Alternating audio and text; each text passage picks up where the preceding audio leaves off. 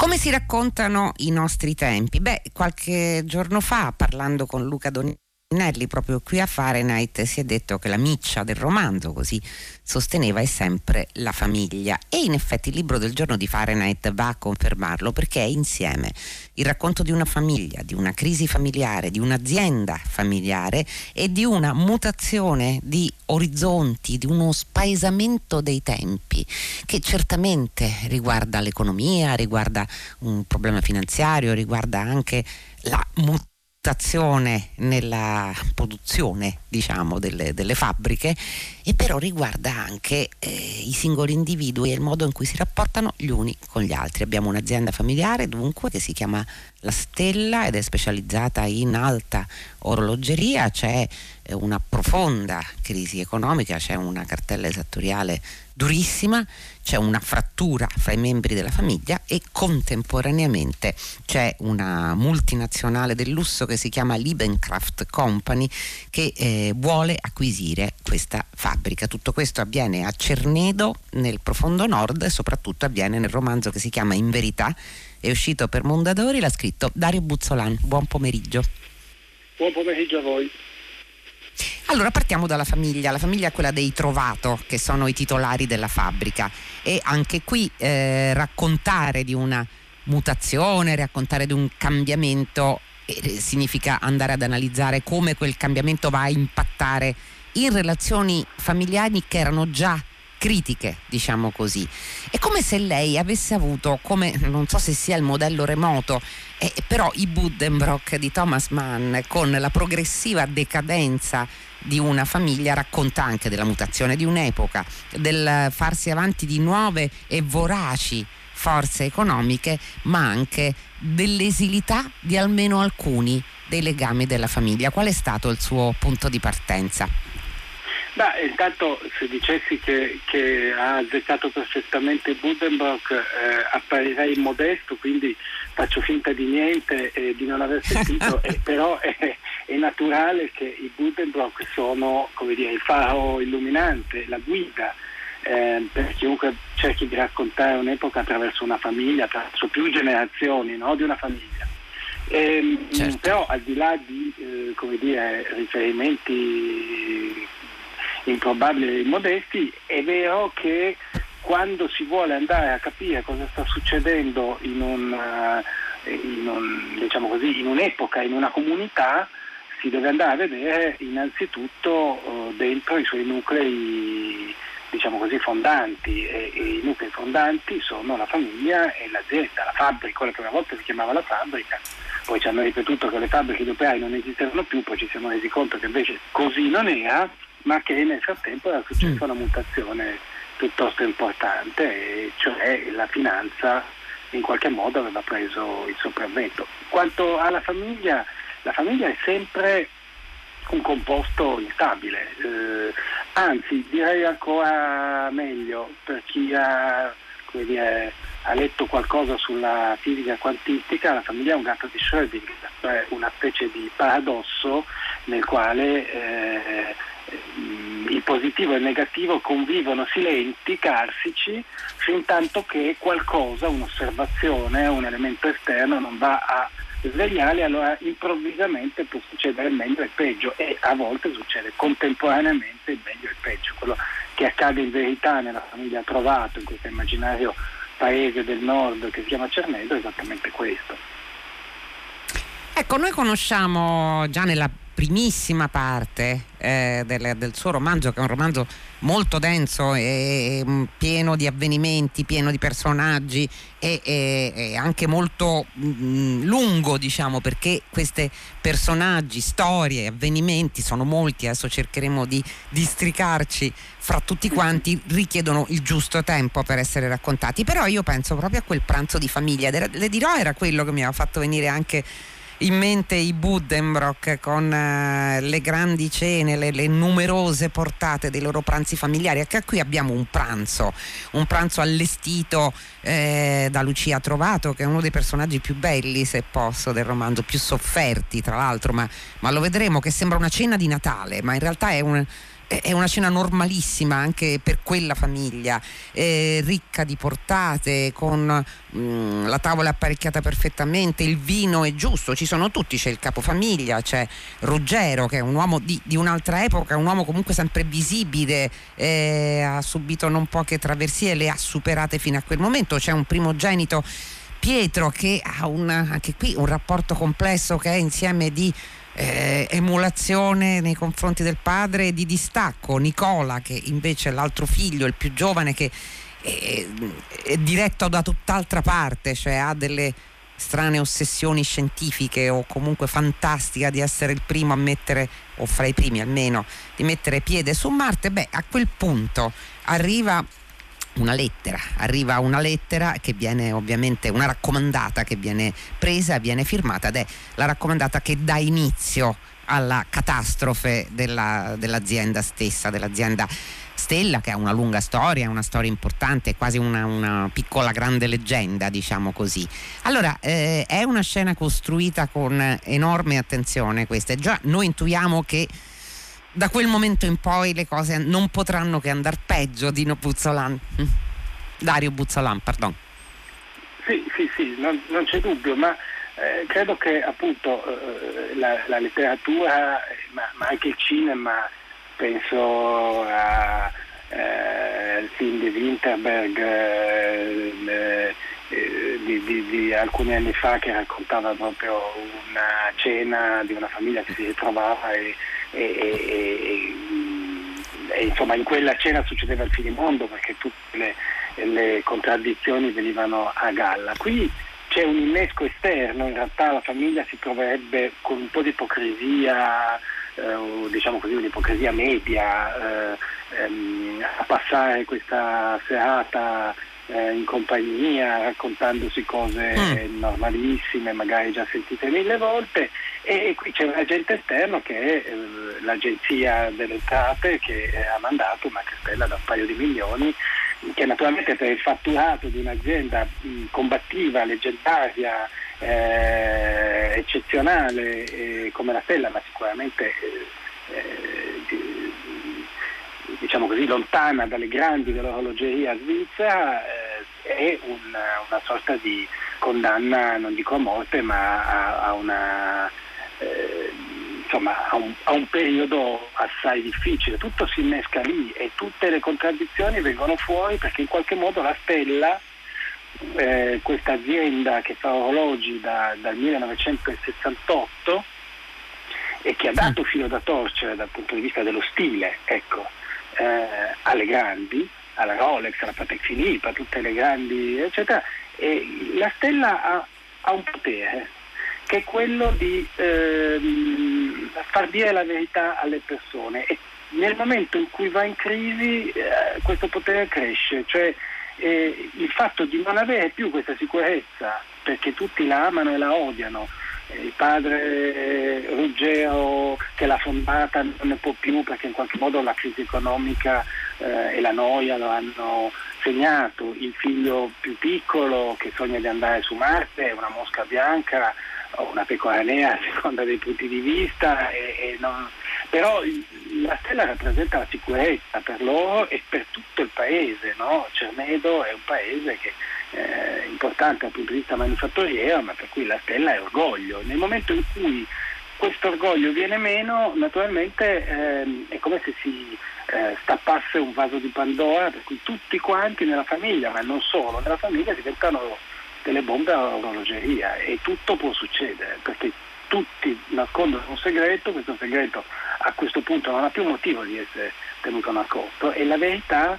per questo in verità il titolo non è soltanto sì. così, anche qui immodesto, diciamo evangelico, ma in qualche modo è per eh, questo stato in luogo indica la verità come un luogo in cui a un certo punto ti trovi. Quante volte ci è successo eh, come si dice nell'esperienza quotidiana, di essere costretti a dire la verità, perché a un certo punto eh, nostre, le nostre illusioni, le nostre finzioni, le nostre menzogne, eh, le nostre, i nostri silenzi a un certo punto non possono più rimanere tali, ma vengono fuori, perché ci troviamo in un luogo nuovo e il luogo nuovo è la verità, dove le menzogne di tutti si sommano e danno luogo appunto a qualcosa di eh, appunto di vero. Anche perché quando quella verità si dice e si cerca si rischia grosso. Io penso sull'altro versante, quello della Liebencraft Company, cioè su questa multinazionale che ovviamente vuole eh, mangiarsi in un boccone la stella, però eh, il, ci sono i due dirigenti, Tom e Amelia, che sono quelli più, più presenti e c'è una, una ragazza giovane, un'analista finanziaria che si chiama Chloe, quella che senza andare poi a rivelare troppo perché è una trama di intrecci, quella de in verità Dario Buzzolan, quindi non, eh, è giusto che il lettore poi li scopra in prima persona, però nel momento in cui scopre delle, diciamo, dei problemi eh, di bilancio rischia molto in prima persona, quindi la verità è forse a chi appartiene, ai giovanissimi, a coloro che ancora si illudono, a coloro che sognano. C'è qualcuno che può permettersi di dirla in questa storia? Beh, c'è qualcuno che può permettersi di dirla, ma quando la dice la sconta. Eh. Uno che dice sempre la verità, ad esempio, è, oltre a Chloe, che è questa giovane siciliana analista finanziaria salita nella grande città che si presume sia Milano, ehm,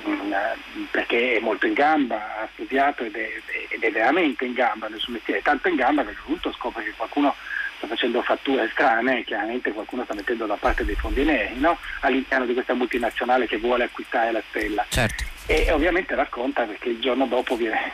elegantemente o più o meno elegantemente messa alla porta da un internal audit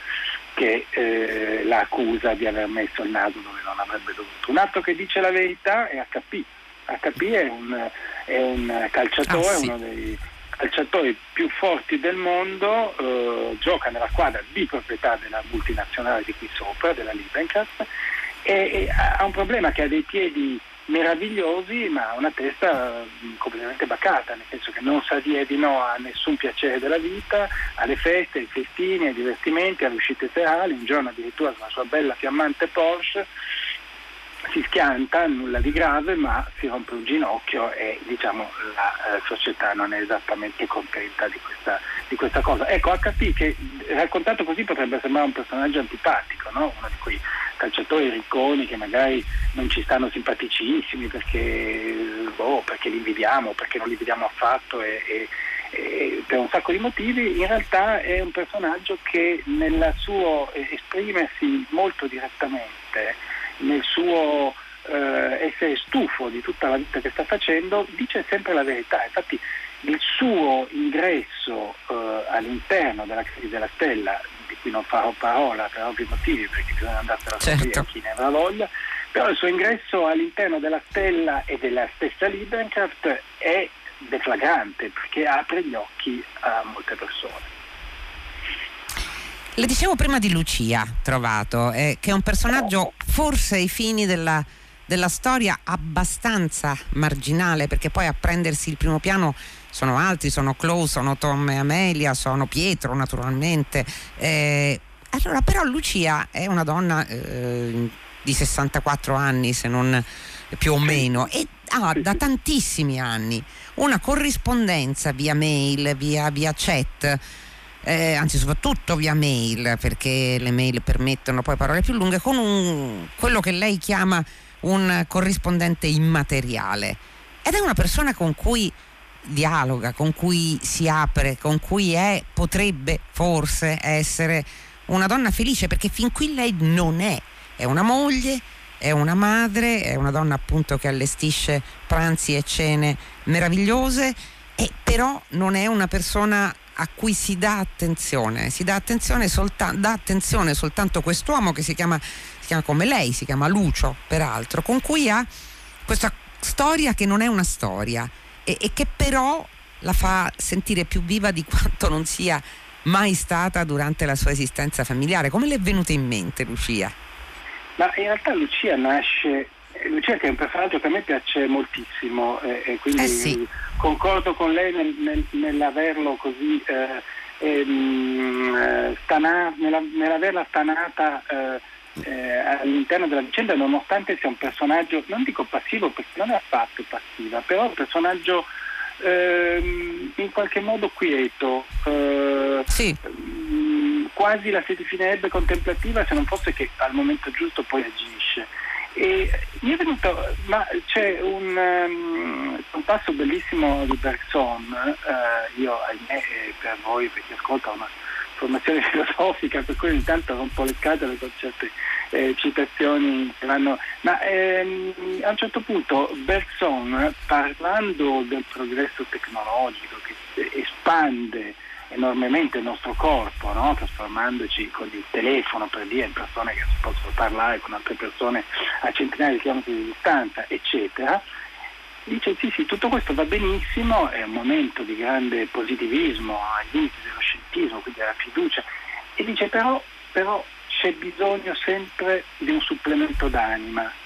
E questa io la trovo una, una espressione meravigliosa che ci guida tutte sì. le volte che ci chiediamo perché leggiamo un libro, perché abbiamo tempo, tra virgolette ovviamente, a, a guardare un film o a leggere un, un, bel fumetto, una bella graphic novel, ascoltare musica, fare tutte le cose che ci piace fare e che poi magari qualcuno viene a dirti eh, ma con quelle non ci mangi. Ah, perché se ci mangio? Ci mangio anima, quindi il supplemento d'anima. Lucia è una donna che ama moltissimo la sua famiglia, non ha mai tradito il marito, nonostante il marito abbia tradita ehm, svariate volte eh, e farebbe moltissimo per i figli e fa moltissimo per i figli anche se non conosce tutti i limiti, i difetti e anche ovviamente i pregi. E in questa famiglia tutto sommato uh, non, non, può dire di essere stata felice, ma non può dire neanche di essere stata male e naturalmente però ha bisogno di un supplemento d'anima. E il supplemento d'anima lo trova in Lucio, che conosce casualmente su Facebook, eh, io ho notato, con, mm, appunto, parlando con amici e amiche eh, magari un po' più grandi di me e magari ho, eh, da mia zia a, a persone eh, diciamo, che non appartengono alla sfera dei miei congiunti, per usare un termine di moda in questi giorni, ma eh, ho notato che sono molto attivi Uh, su Facebook ad esempio, uh, sui social, cioè è non, è, non, non, è, una cosa um, riservata ai ragazzi, anzi, e quindi lei scopre questa persona con cui a un certo punto scopre di andare d'accordo, cioè parlano di un film e hanno la stessa opinione, laddove il marito uh, di Lucia invece a questo si è addormentato, per dire. E quindi si fanno questa casella di posta eh, su cui si iscrivono e per anni si raccontano tutto, tutto, tutto, tutto, tutto, tutto. E, e quindi anche cose magari che eh, una moglie non dovrebbe raccontare a un estraneo per dirla con eh, l'etichetta, no? ma in realtà eh, si raccontano tutto e questo per lei è lo spazio della verità. Per anni questo è per lei l'unico spazio di verità e di anima, diciamo, eh, che ha a disposizione. Senta, Dario Buzzolan, ci sono mm, moltissimi ingredienti che vanno a rispecchiare quello che noi siamo. Eh, c'è la, quella che i giornali chiamano la guerra di Cernedo ed è un colpo di testa di, di, di Pietro che a un certo punto fa, eh, fa, del male a una bambina che si chiama Fatina, è, una, è un'immigrata e, e, e ovviamente eh, tutto questo viene amplificato eh, e, amplificato anche da tutte e due le parti, diciamo,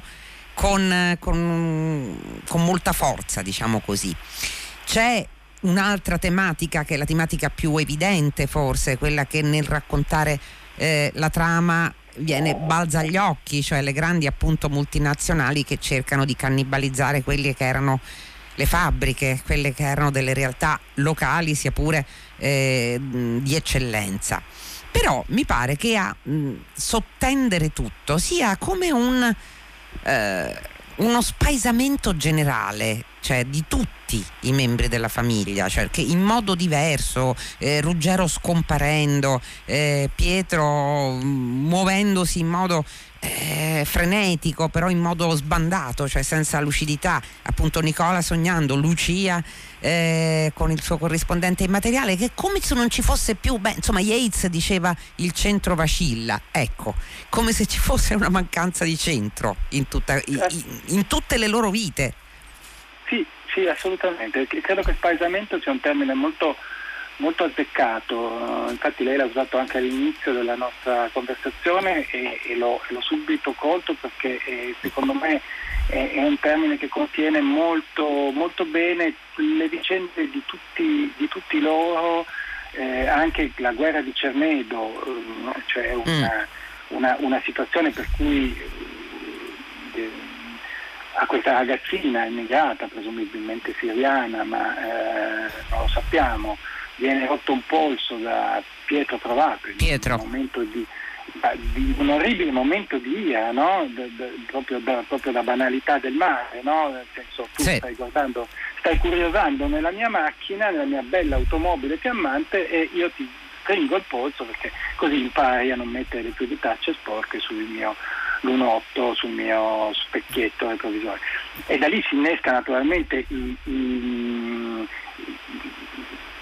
diciamo così, i migranti, eh, il padre di Fatina, i suoi amici si arrabbiano molto, cominciano a fare delle proteste, danno fuoco a dei materassi del centro dove sono ospiti, la cosa si propaga intorno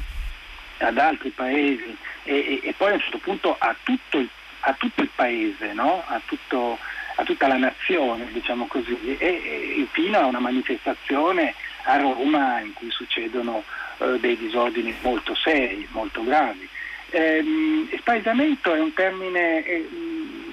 che secondo me ci fotografa molto bene, cioè siamo, eh, siamo senza paese nel senso che siamo ormai, eh, io credo, senza senso di comunità. La comunità è quella che si racconta, eh, che ha dei miti comuni e per miti non intendo uh, favolette, non intendo uh, il, eh, diciamo così, l'accezione uh, dispregiativa del termine, intendo ehm, verità condivise che non devono neanche essere discusse. No?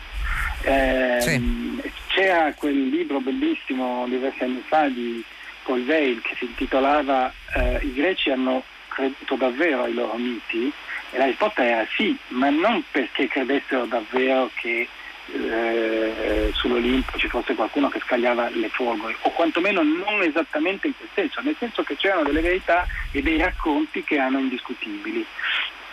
Ecco, eh, Senta, sì, sì, sì, concluda pure. È quello che manca eh, a noi un racconto comune eh, in un paese in cui ancora si discute sul 25 aprile eh, è chiaro che eh, c'è qualcosa che non funziona. Sa che c'è un'altra parola, siamo in chiusura e meriterebbe molto più spazio che può essere usata, che è disamore. Eh, disamore soprattutto per, per, le proprie occupazioni, proprio per il lavoro, cioè per l'importanza di far bene le cose che siamo e sembra completamente scomparsa questa, eh, questa attitudine da parte di tutti coloro che sono coinvolti in questa storia. Sì, sì, sì, assolutamente e questo credo sia eh, esemplificato da un personaggio che si chiama Nanni, che è il tecnico sì. dei tecnici, cioè il capo tecnico dell'azienda Stella che apre gli orologi come se fossero delle creature alle quali deve fare dei delicatissimi interventi chirurgici, li apre con amore e viene guardato da Pietro, il eh, figlio maggiore di Ruggero Trovato, che probabilmente insomma, che si candida a ereditare l'azienda, viene guardato con una sorta di estraneità totale. Lui non capisce il fascino degli orologi, lui dice io sono cresciuto sentendomi dire che gli orologi sono una cosa meravigliosa, ma se noi producessimo scarpe o eh, qualunque altro tipo di eh, manufatto, per me sarebbe la stessa cosa. Sarebbe la stessa cosa, dobbiamo ahimè fermarci qui. Dario Buzzolan in verità, pubblicato da Mondadori, libro del giorno di Fahrenheit. Grazie Dario Buzzolan per essere stato con noi questo pomeriggio. Fahrenheit si chiude subito con i saluti della redazione naturalmente e dunque da Giosuè Calacciura, Michele De Mieri, Lea Gemmato, Clementina Palladini, Daniela Pilasto, Laura Zanacchi, Benedetta Annibali in regia, Susanna Tartaro che cura il programma e Fiore Liborio alla console. La linea va a Paola De Angelis per 6 gradi. Fahrenheit torna domani alle 15 su Radio 3 Fino a quel momento, come sempre, felice serata a tutti voi da Loredana Lipperini.